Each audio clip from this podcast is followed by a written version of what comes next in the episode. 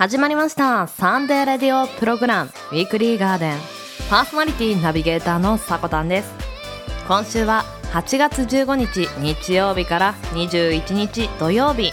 この1週間分のお届けとなってます。こんにちは。週末週明けいかがお過ごしでしょうか。早いもので8月ももう15日真ん中までやってきましたけれどもあっという間でしたね。前半はオリンピックがあったりもうオリンピック明けにはすぐねお盆休みに入られた方もいるのではないでしょうか。もちろん学生さんはね夏休みを満喫している最中だとも思うんですけれどもなんか8月ってあっという間な気がしますね。なんかこのままあの月末にいやー8月もう終わりですかなんて言ってそんな気がしたんですがもちろんねあの8月があっという間だなっていうのは楽しい思い出がね昔からたくさんあった月なんとも思うんですけれどもまあこの楽しい月ぜひぜひね後半に夏休みの宿題をためないと誓ってね今からね手をつけておくのはいいと思いますよ。全然まだ手をつけてないという方はね今日ちょっとだけでもやりましょう。まあ、そんなあの夏休みの宿題の姿をね彷彿とさせるようなあのこの間映像を見たんですよね。本の編集者さんの密着の番組だったんですけれどもまあ朝の7時が締め切りで前日は飲んでたりしてで夜中の3時ぐらいから手をつけ始めてバタバタバタバタと7時までにきっかり終わらせるみたいな、まあ、そういったねちょっとスタジオの方ではいやそんなギリギリじゃなくて前もってやればいいのにとあはははと笑われてたんですけれども私ちょっとそこをなんか共感するようなところがあって本の編集とか例えば物を作ったりすることこのラジオもそうなんですけれどもピンときてあこれをやろうって思ってそれで勢いでやれる時もあるしいや何を喋ろうかなってあれでもないしこれでもないしとうーんと考えてしまったりするとあのもちろんいいものを作りたいっていう気持ちがあるのでで締め切りギリギリまでやっぱりいろいろ模索したくなるんですよね。一番最後のこのどうしても上げなきゃいけないこの時間までちょっと粘りたいみたいな。まあそうなってくるとやっぱりギリギリはバタバタしてしまうっていうのが あるんですけどもちろんね毎週あのギリギリを攻めてるわけではなくあのポンポンポンとうまくいく時もあればギリギリになってしまう時もあるんですけれども考える作業とか練って練っていいものができるとかはあのギリギリになってしまうのはわかるんですけれども夏休みの宿題はやるべきタスクをこなすだけですからね。しっかりやっていきましょう。では毎週日曜日 AM10 時今週の記念日のクロストークを中心に週替わりのショートコーナーやゲストやコンテンツイベントなどをレコメンドするコーナー。そんなあなたの耳へ届ける45分から1時間のラジオ番組です。音声配信アプリスプーンスタンド FM インターネット視聴サービスのポッドキャスト YouTube さまざまなプラットフォームで配信中。提供はウィークリーガーデン制作部およびサコメン有志にてお届けしております。それでは今週もウィークリーガーデンオープン。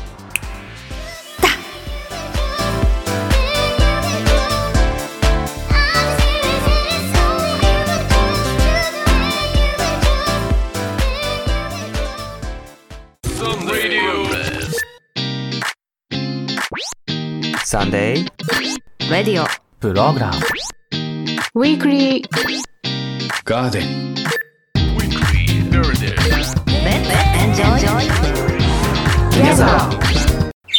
Sunday Radio Program Weekly Garden 毎週日曜日お昼前 AM10 時キャストにてオンエア。1週間の情報番組個性豊かなパーソナリティ5名と番組をお届けします。さこたんですリゾーです。ヨッシーです。ふみです。ベウです。番組オリジナル BGM をはじめメインコーナーの今週の記念日はクロストークにてお届けです。季節に沿ったコーナーゲストを紹介するコーナーなど情報は盛りだくさん。ラジオコンテンツウィークリーガーデン。7月4日日曜日午前10時からオープンです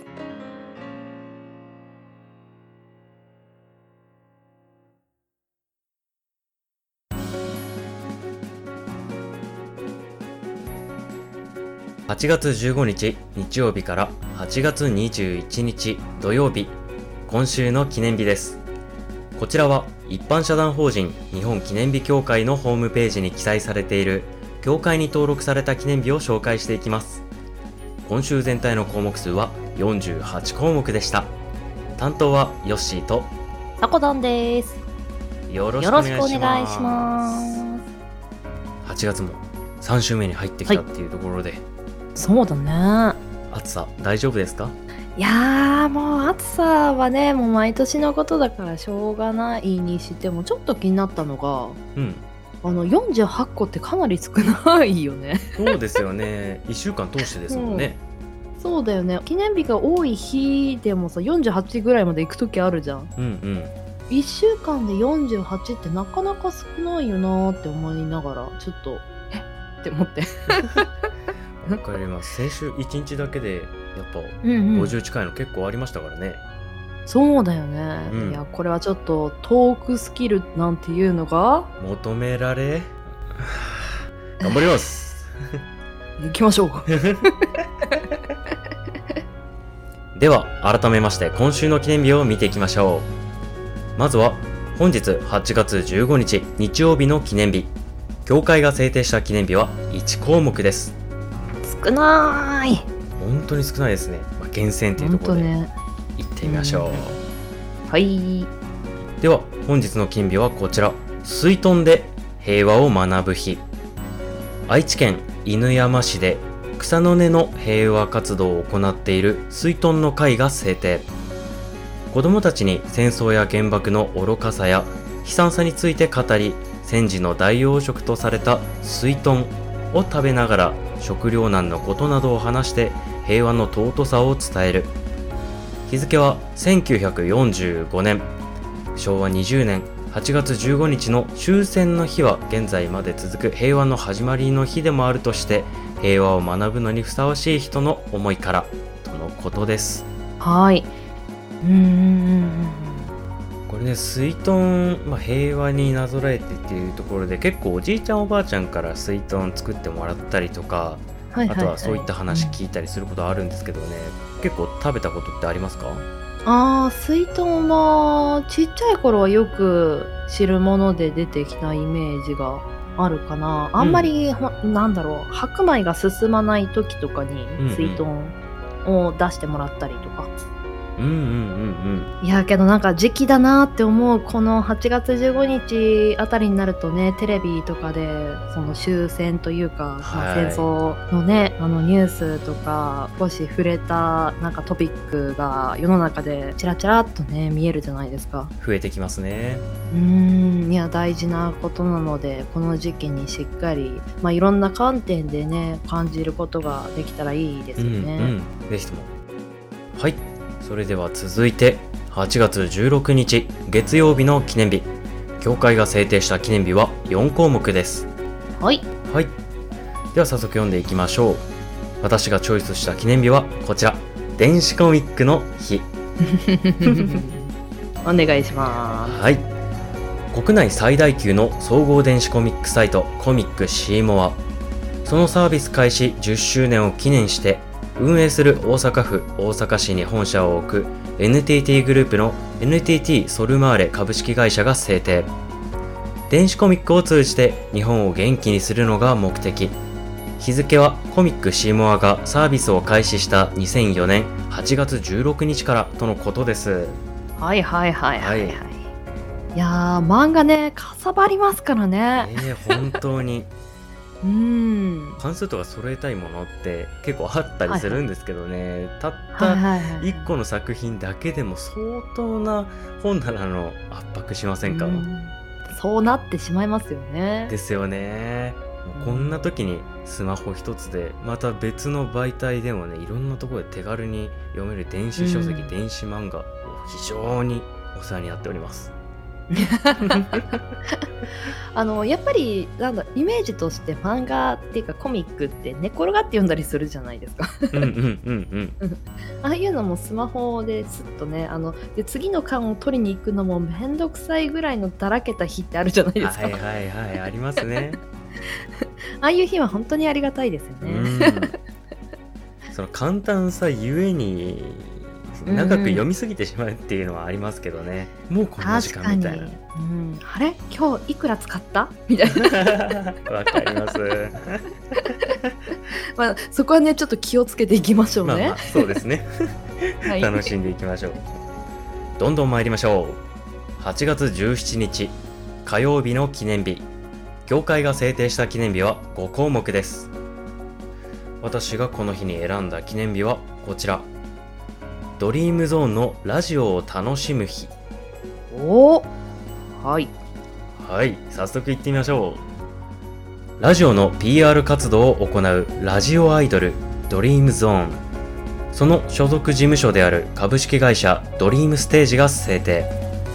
次世代に向けたラジオ業界の発展のため民放ラジオ局6社の共同企画として結成されたドリームゾーンは全国のラジオ番組にレギュラー出演をしている。ドリームゾーンを通じてラジオに慣れ親しみラジオの良さ楽しさを改めて実感してもらうのが目的。日付はドリームゾーンの結成日である2019年8月17日から。とのことです。はいはいはい。うん。いやこのねドリームゾーンラジオアイドルっていうのがあるんだなって思ったんですけどね。ちょっとラジオが好きな身としてはラジオを盛り上げるためのグループってすごい嬉しいなと思って、あー確かに。今いろんなジャンルのアイドルって出てきてるじゃないですうんか、うん。そういうサブカルチャー的なところからポンとアイドル的な存在がはいはいはい。生まれててでそういう人たちの活動とか PR によってそのカルチャーが知られていくみたいなスタイルって今の世の中にすごく多いイメージがあって、うんうんうん、だからこのラジオっていうのもあそういう風になってるんだなってちょっとほんわり思ってました。うんうん。確かに確かに。溶け込んできてますね。ね。ぜひともなんか自分が好きなジャンルで思いっきり楽しんでるところをなんか PR してなんか欲しいななんてちょっと思ってました。はい。ね楽しそうな人見るとなんか元気出ますしね。あめちゃめちゃわかります。うんね。はい。週の折り返しです。8月18日水曜日の記念日。協会が制定した記念日は9項目です。この日に私が選んだ記念日はこちら。ビーフンの日。おお早速読んでいきましょう。ビーフンはその名の通りお米で出てきた麺大切なお米に感謝の気持ちを込めて88を組み合わせた米の字に由来する8月18日を記念日としたのは兵庫県神戸市のビーフン協会。ビーフンの持つ栄養価や食感の良さをアピールする日。とのことです。はい。はい。ビーフンね焼きビーフンももういろいろ美味しいものいっぱいありますよね。夏場元気がすごく出ますね。簡単に食べれてあー確かに。いや自分で料理したことあります？ビーフン。自分ではビーフン作ったことないですね。外で食べたりとかだったらありますけど、なかなか、そうだよね。はい。ちょっとねあの後半にはこのビーフンについて豆知識で紹介する予定なんですけどはい。あのーすごい今の時代にあった低糖コントロール食品だったんですよ。うんうんうんうん。まあ後半にねちょっとお楽しみにとっておこうかなと思うんですがはい。なんか私もうあれを知ったらこれはもう自分のレシピに入れなきゃって思ってました お楽しみに。ですね。というところで後半はさこたんさんからの記念日紹介です。Sunday Radio Program. Weekly, weekly narrative. では木曜日8月19日からは私さこたんの方から紹介させていただきます。まずは8月19日協会が制定した記念日の項目数は10項目でした。そしてその他の記念日で1つありました。私が木曜日に紹介するトピックが配給の日。紹介していきます。カタカナ配給です。高校のバレー部を舞台にした人気テレビアニメ「配給」を制作する配給制作委員会さんが制定されています。2015年10月から MBS かっこして毎日放送。他各局で始まるテレビアニメのセカンドシーズンの PR が目的です。日付は8と19で配給と読む語呂合わせから制定されています。原作の漫画配給は週刊少年ジャンプかっこして集英社で連載中だそうです。はい。うーん。配給これ私ピオラジの時にも一度これに触れたことがありまして、覚えてるんですけれども当時ハワユーちゃんがこの配給の日をピックアップして紹介してたんですようん。ね、はいはいはいはい。うん、で私がこの配給っていうのを配給っていう あのやつじゃないのかなっていうのをエンディングにちょっと揉んでいてでまあ浜ゆうきさんは配給っていうあの音程で読んでたんだけど私ははい配給じゃないって言ったら、まあ皆さんがハワイユーちゃんの方が合ってるよみたいな リスナーさんからツッコミをいただいたっていうのがちょっと頭に残っててあいやちょっとなんか今年も紹介したいなと思いましてね。完全にハイチュウじゃないですか、それ。そうそうなんかこのさびっくりマークが2個入るじゃないカタカナはいはい。配給って、配給みたいなさ感じにどうしても見えちゃって。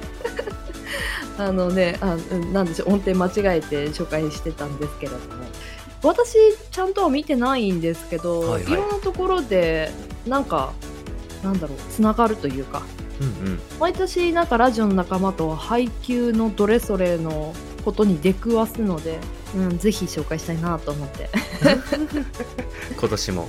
うん、今年もちょっと触れておこうかなと思いましたはいはい。はいでは続けていきます。1月20日の金曜日協会が制定した項目数は8項目でした。私がこの日にご紹介するトピックが親父の日。ちょっと避けられないと思いましたね。はい、お願いします。ファミリービジネスの事業継承組織の世代交代を賢く進めるためにコーチ型親父塾を主催しコーチ型親父のおすすめを提唱する大阪市に本社を置く。株式会社トップコーチングスタジアムさんが制定されています。日付は8月20日を0820として親父と読む語呂合わせからこの日に制定されていました、はい。うん、親父型コーチングってなんだろうって思って少し調べてみたんですよ、はいはい。そしたらあの一番最初にデカデカとあの文字で「コーチ型親父のおすすめ事業継承の成否は親父のコミュニケーション能力で決まる」っていう 引きが強いなこの文章とか思いながら強いですね。うんなんか読んだだけでもう成功しそうとか思って。親父のコミュニケーション能力ってすごい単語だなって思ったんですけれども、まあ、この親父と言われる世代が元気でいてくれることって日本にとっては大切なことですよね。ああ、確かに。ちなみにヨッシーの親父ってどんな人なんです 私の親父ですかか？はい私の親父はちょっと一番親父っぽいものを今イメージしたんですけどもね地元の焼肉屋さんの店長で親父っていう人がいるんですよ。ザ親父っていう人が。はいはいはい。もうね普段はあの商いしてる時はね明るくいろんなお客さんに「えー何があったんだよこういうのああこれもいいね」って「お疲れ様みたいな明るくやってるんですけどねちょっと奥に引っ込んで料理作っててめちゃめちゃ真剣ででどんな話もね男の話も聞けるし女の話も聞けるし体力もめちゃめちゃあってうー。ん年は取ってるけど成熟した親父って感じ。ちょっとうまく言えないですけど。ね。いやけどメリハリがあるのって親父っぽい一つだよ、うんうんうん、ふざけたりはっちゃけたりも明るくもあるけど真剣で支える時には裏側でしっかり支えてるよみたいなのって親父っていうイメうんージありますね。うんしてなんかなんだろうその人のお話をしている時にヨッシーが若干違う顔を出してた。あの絶対にヨッシーは女性って言うんだけど女の話って言ってて。ああの戻していきましょうか。あ。ええええ。お パーソナリティの顔を戻していきましょう。すはいでは土曜日8月21日の記念日を紹介させていただきます。協会が制定した項目数は11項目。この日にご紹介する記念日がパーフェクトの日。お 見ていきましょう。ーはい。1970年の8月21日プロボーラーの中山律子選手が東京の宇宙スタレーンで開催されたプロ月例会の優勝決定戦で女子プロボーラー初のパーフェクトゲームを達成したことから中山選手のマネジメントを手掛ける株式会社マザーランドさんが制定されました。そのゲームはテレビで放映されその後日本のボーリングブームに大きく貢献したそうです。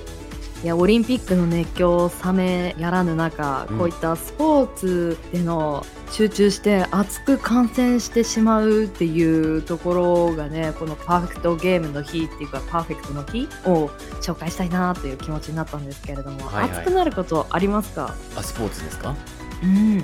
ありますね。私は友達とサッカーをね観戦しに行くことが結構、まあ、最近はないですけど昔はあってですね。まあ確かに目の前でプレーしてくれているとなんか声も届くような気がして、はいはいはい思いっきりね熱が入ってしまいますよね。入りますねさらにねそういった記録とかこういったパーフェクトなんていう言葉を聞くともう自分の心臓止まるんじゃないかなってぐらい、なんか熱中して見てしまいますよね。はいはいはいはいぜひうん。ぜひねこういったものを見てなんか日々のストレス解消っていうのもいいのかもしれませんね。うん。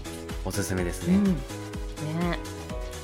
はい。では1週間分の記念日をご紹介させていただいたんですけれどもこの1週間の中から記念日をピックアップして豆知識深掘りした知識を紹介していこうと思います。はいはい。ではまず前半の方に出てきたんですけれどもね。ビーフンの日あったじゃないですか。はいはいはい。このビーフンの歴史とねあのビーフンの栄養価などを今日はねお話ししていこうと思います。はーい。まずは歴史なんですけれども紀元前220年頃中国で兵士が米を食べることに慣れていなかったため米を砕いて粉状にし麺にして食べたのが始まりとされています。中国では米粉と書いてビーフと読むそうです。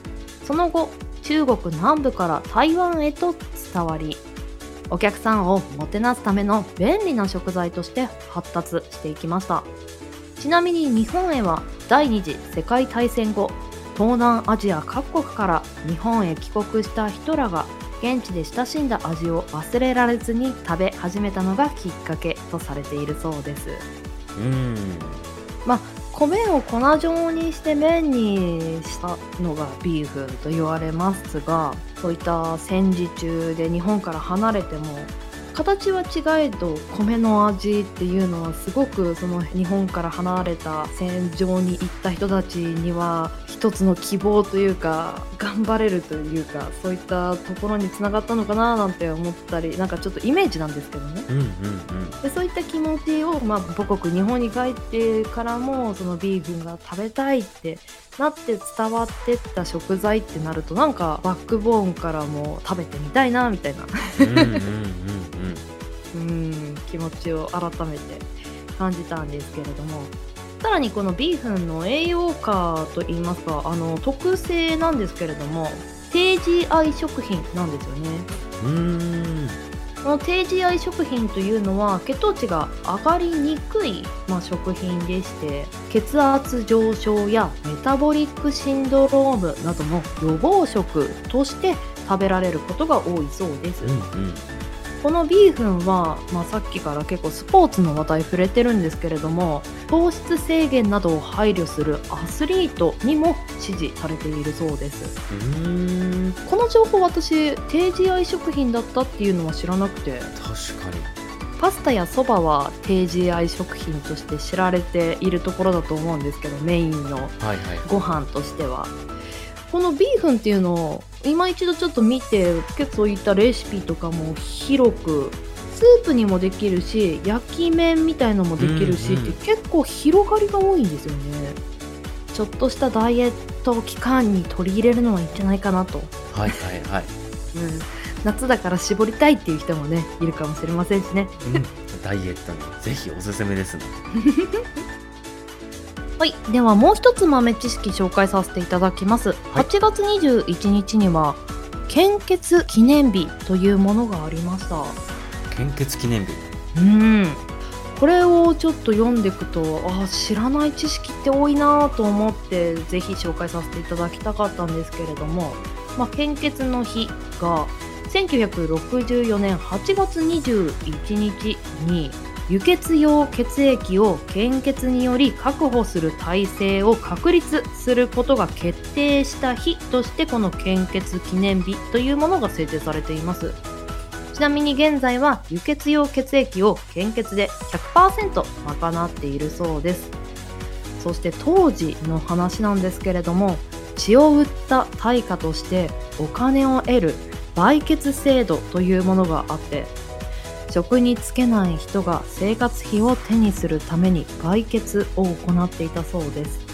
結果として売血をした人が貧血や病気になるなど多くの問題が出るようになったそうです。うーん血を売る。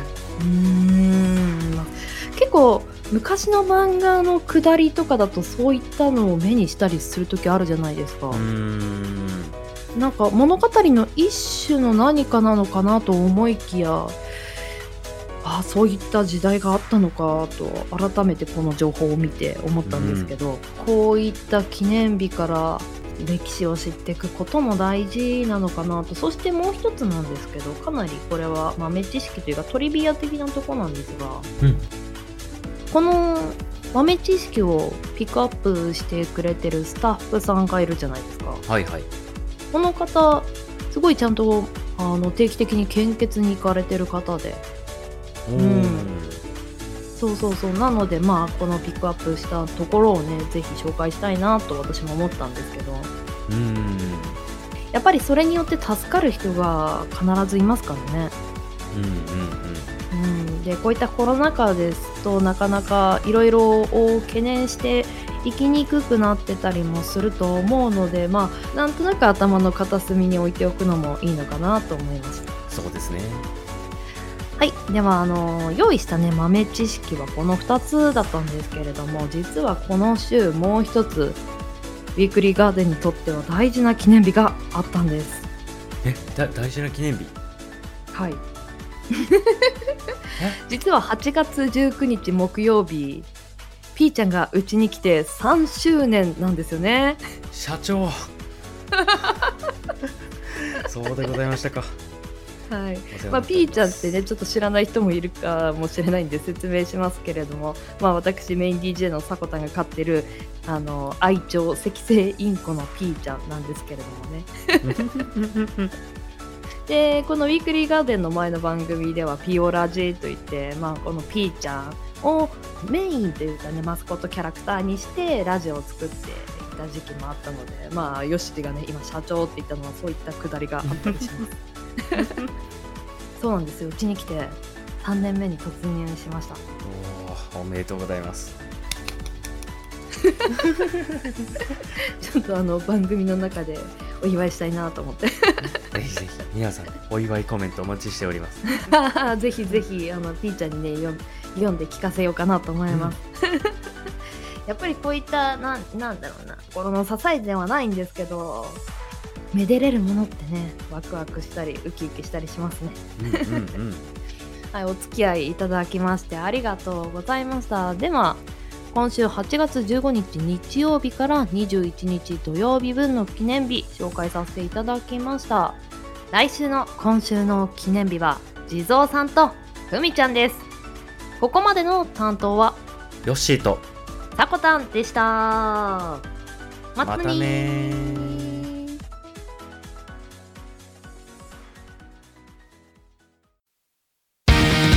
番地のないこの場所から全世界へ向けて放送中。鈴研のミッドナイト番外地 AM 深夜ラジオの雰囲気を目指してコミカルなフリートークとネタコーナーで盛り上がっています。寝る前の30分笑いで楽しく一日を締めくくりましょう鈴研のミッドナイト番外地毎週何曜日の夜7時から放送中。聞いてくれよな。Erica Sonic. 2021 8月28日 Saturday Afternoon. 夏を締めくくるノンストップミュージックイベントたっぷりお届けする Groovy and Emotional Sound Erica Sonic. August the 28th, 2 p.m. ご来場お待ちしています Come visit and don't miss it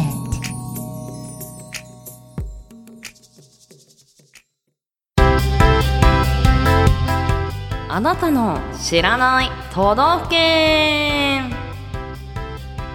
同じ日本に住んでいるのに違う風習や文化が各都道府県であったりしますよね。こちらでは月に1回各都道府県ごとを紹介していくコーナーです。では早速参りましょう。今回ご紹介する県がこちらです。山梨県。面積4465キロ平方メートル。こちら全国32位です。人口は約80万人。こちらが全国42位の結果となってます。まあイメージ通りといえばイメージ通りなんですかね。あの自然がね多いイメージがあったので、まあ、人口密度としては低いのかなと。はい。では早速見ていきましょうか。まずはご当地鉄板ネタです。遡ること1962年まで山梨交通電車線という私鉄の線路が存在していました。国鉄甲府駅の駅前広場にあった甲府駅前駅から荒川を越えそこから甲斐青柳駅に至った郊外型路面電車で通称はボロ電 ボロ電面白いですね。現在の荒川橋バス停が橋の真ん中にあるのはその名残だそうです。うーん。昔活躍してた私鉄の名残がまだちょっとねところどころにありそうですね。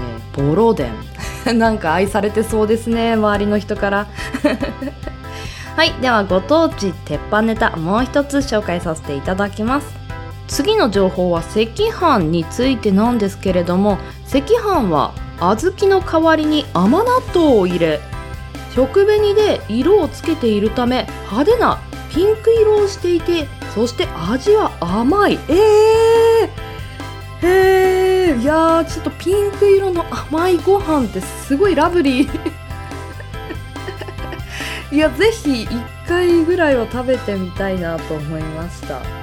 もう一つご当地鉄板ネタ見ていきましょう。同じく食べ物のジャンルなんですがカツ丼といえばご飯の上にとんかつとキャベツの千切りが乗っているソースカツ丼のことを山梨では指すそうです。カツを煮込んで卵を閉じたものは煮カツ丼。へー。と呼ぶそうです。あーなるほど。カツ丼と煮カツ丼として分けて呼んでいるんですね。うん。全国的に多分多いのはカツ丼という名義でカッコして卵とじとかカッコしてソース味とか書かれていることが多いと思うんですけれどもまあこれを見る限り結構カツ丼食べる習慣もありそうだなぁなんて思いましたが。はいでは続きまして県民性見ていきましょう。盆地ゆえに夏は暑く冬は寒さが厳しいそうです。その上土地が痩せていて米作には向いていません。そんな環境で暮らす人たちは農作物の栽培よりも商品を売ることで生計を立てている公衆商人という呼び名で呼ばれることがねあるそうです。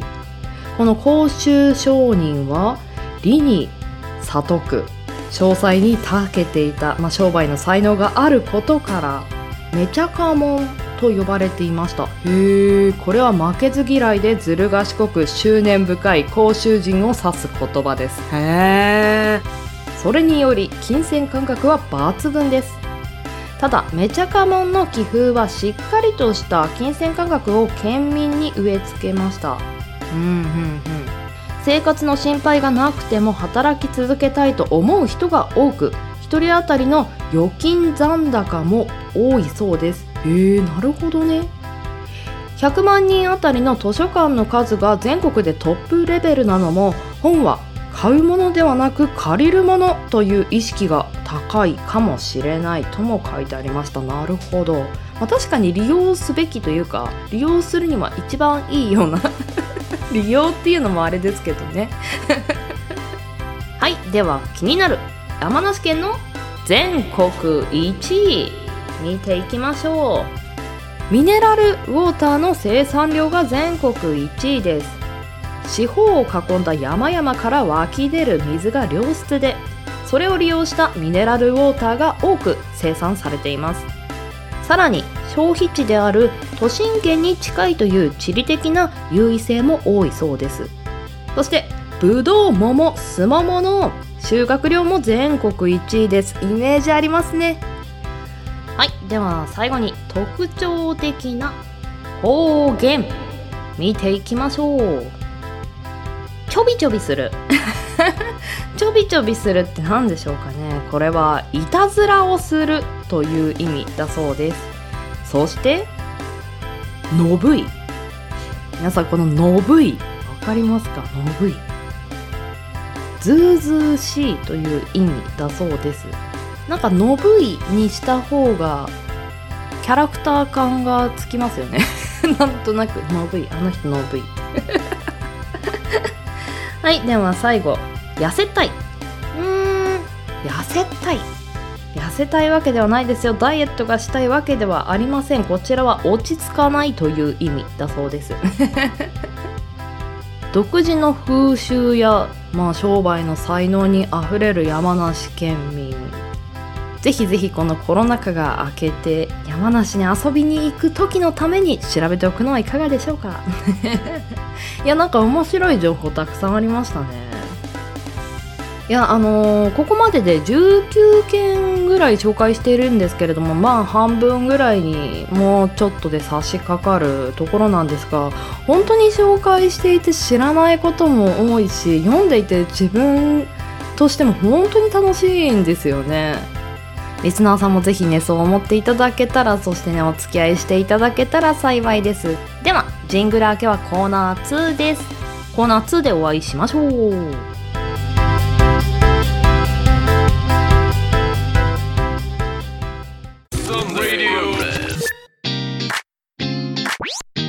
Sunday、Radio、Program、Weekly、 Garden、Weekly、Garden、Enjoy、Enjoy、Gather。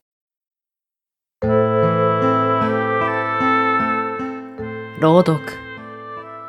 山梨県の民話。千匹の狼。昔々。甲斐の国に呉服を売る商人がいました。静岡の方へ行っての帰り道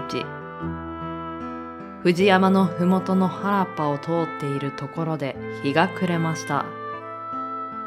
まずいな。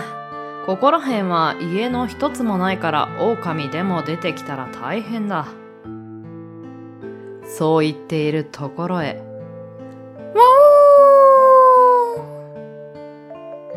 と遠くから狼の遠吠えが聞こえてきたのです。しかもあっちの谷こっちの森からその声に呼び出されるのか狼の遠吠えはどんどんこちらへ近づいてくるのです。いよいよ大変だ。商人が慌ててその辺りを見回すと近くに一本の高い木がありました。そこで商人はその木のところへかけていきそれに登りました。やれやれこれで大丈夫。いくら狼でもここまでは登ってこれません。まもなく狼たちは木の下に集まりああああと恐ろしい声で吠えますがどうやっても木の上の商人を襲うことはできません。すると中の一匹が言いました。これではダメだ。孫太郎おばあさんを呼んできてなんとか考えてもらわなくっちゃ。そうだそうだ。よし俺たちが呼びに行こう。そして23匹がどこかへ走っていきました。間もなく帰ってきたのを見ると大きな年寄りの猫と一緒です。孫太郎おばあさん一つ頼みます。木の上に人間が登っていて俺たちではどうにもならんのです。すると孫太郎という名の古猫がうーんこれは犬はしごをかけるより他手がないな。と言いました。すると木の下で一匹の狼がしゃがみました。そしてその上へ一匹の狼が登りました。そのまた上へもう一匹が登りました。こうして何匹もの狼が順々に登っていき、ついに商人の足元までたどり着いたのです。商人はもっと上へ登ろうと思うのですが上には何か巣のようなものがあって頭に使えます。蜂の巣なのかそれとも鳥の巣なのかとにかく大きなものです。たとえ蜂の巣であろうと払いのけてもっと上へ登らないと。そこで商人は腰に刺していた短い刀を抜いてその巣へズブリと突き刺しました。ところが驚いたことにそれはクマのお尻だったのです。クマが木に巣を作ってそこで寝ていたのです。驚いたクマは木の下へ転がれ落ちると全速力で逃げ出しました。これを見ると狼たちは「それ人間が逃げ出したぞ!」と逃げたクマに襲いかかりました。ですが相手はクマなのでとても狼ではかないません。次から次へとやっつけられた狼はこの人間はなんて強いんだろう。とてもかなわん。と孫太郎猫と一緒にどこかへ逃げていってしまいました。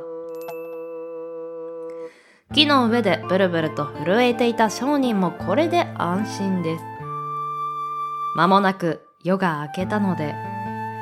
ああ怖かった。怖かった。と貝の国へ帰っていきました。おしまい。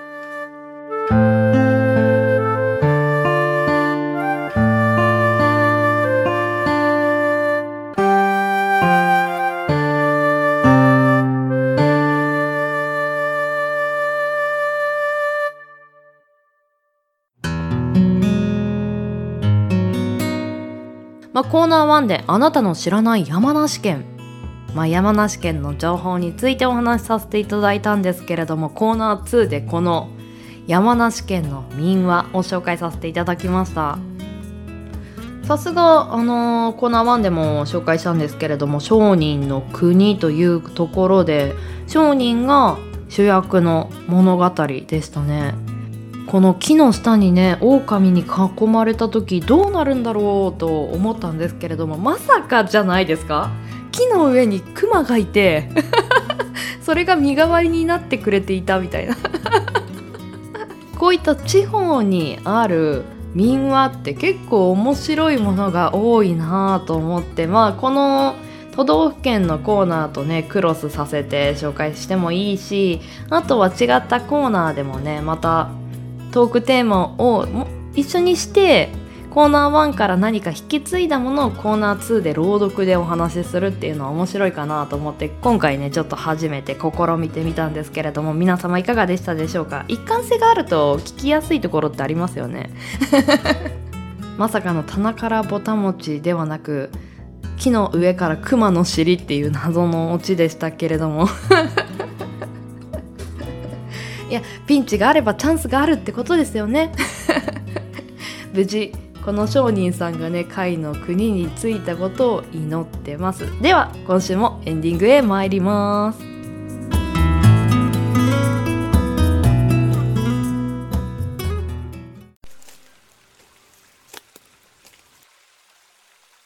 あれ？おかしいな。私、いつの間にこんなところまで歩いてきちゃったんだろ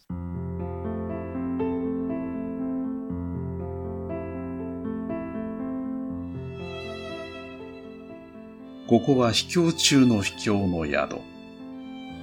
お客様が特別な願いを抱かれた時に、初めて姿を現す幻の宿でございます。う。まあ、秘境の宿なんて素敵。にゃ。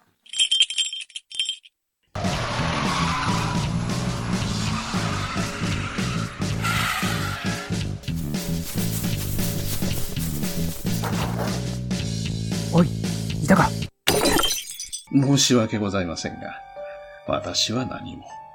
隠し立てしたところで無駄ですよ。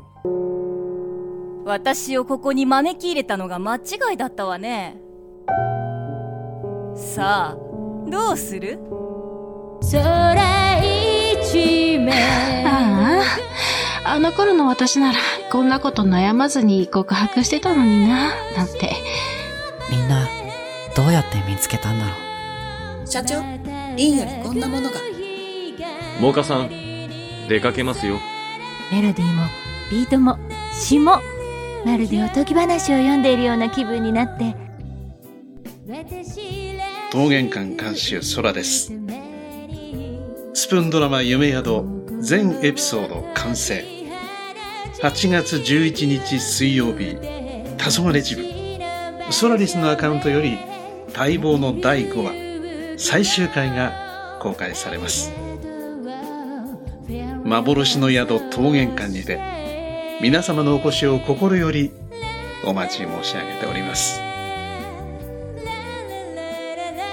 プーンドラマ、夢宿。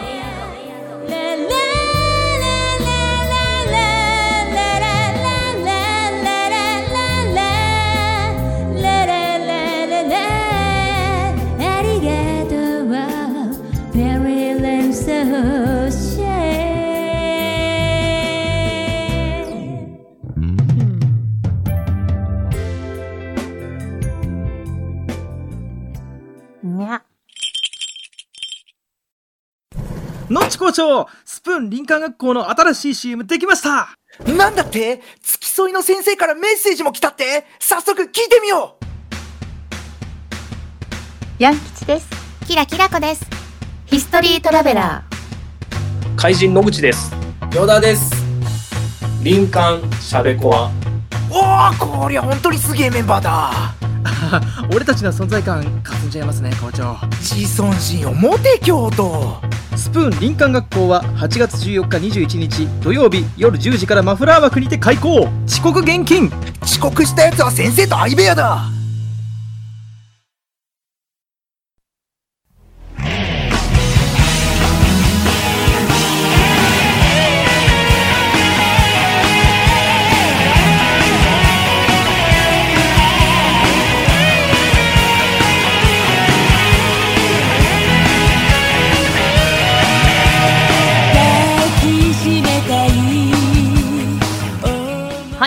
本日もクロージングのお時間です。ウィークリーガーデンシャープ 7CM の提供は音声配信アプリスプーンより鈴研さんのミッドナイト番外地エリカ109さんの8月28日のイベント CM「エリカソニック」そして前編が公開された「夢宿」の CM マフラーくんとノッチくんのイベント「スプーン林間学校」の CM4 つ流させていただきました。詳しくは番組公式 Twitter アカウント名おさこの部屋にて発信してますので要チェック。さらに番組ではお便りも募集しています。Twitter アットマーク 4KTORIDORI の固定ツイートに投稿フォームが設置されてますのでそちらの方からお待ちしてます。ここで先週いただいたリスナーさんからのコメント紹介させていただきたいと思います。ホナンミーさんからコメントいただいてます。聞いてる途中でまさかの寝落ちするって言ってね。レイさんがリスナーさんのカバンが気になるって言ってたのでツイッターに貼ってみました。とね番組からリスナーさんがね動いてくれるというね。ありがたいですね。さこたんさんはどんなカバンを使ってるんだろうと締められてましたけれども私今すごい今ね代用品みたいなものを使ってるんですよ。あのなんでしょうカバンってとっても気になった一目惚れみたいなカバンとあとはなんかなんだろうその気に入ったカバンがちょっとへたれてきてしまったのであとりあえずこれ使っとこうみたいな。カバンをあの二刀流で今までずっとそんなスタイルでねやってきたんですけどお気に入りのね人生でたった一つのお気に入りのカバンなんていうのもね自分で持ちたいなと思いつつ今年はねそんなカバンに巡り会えたらいいなとちょっとアンテナ高くいこうかなと思います。皆さんもね自分が気に入ったカバンを持ってるってだけで本当に気持ちが上がる感じがするので自分が持ち歩くものぜひぜひ今週はちょっと見直してみるのはいかがでしょうか？コナンミーさんコメントありがとうございました。では人生に花と緑を楽しむひとときを。ここまでのお相手はさこたんです。この番組の提供はガーデン制作部およびサコメン有志の提供でお届けさせていただきました。皆さん良きウィークリーを。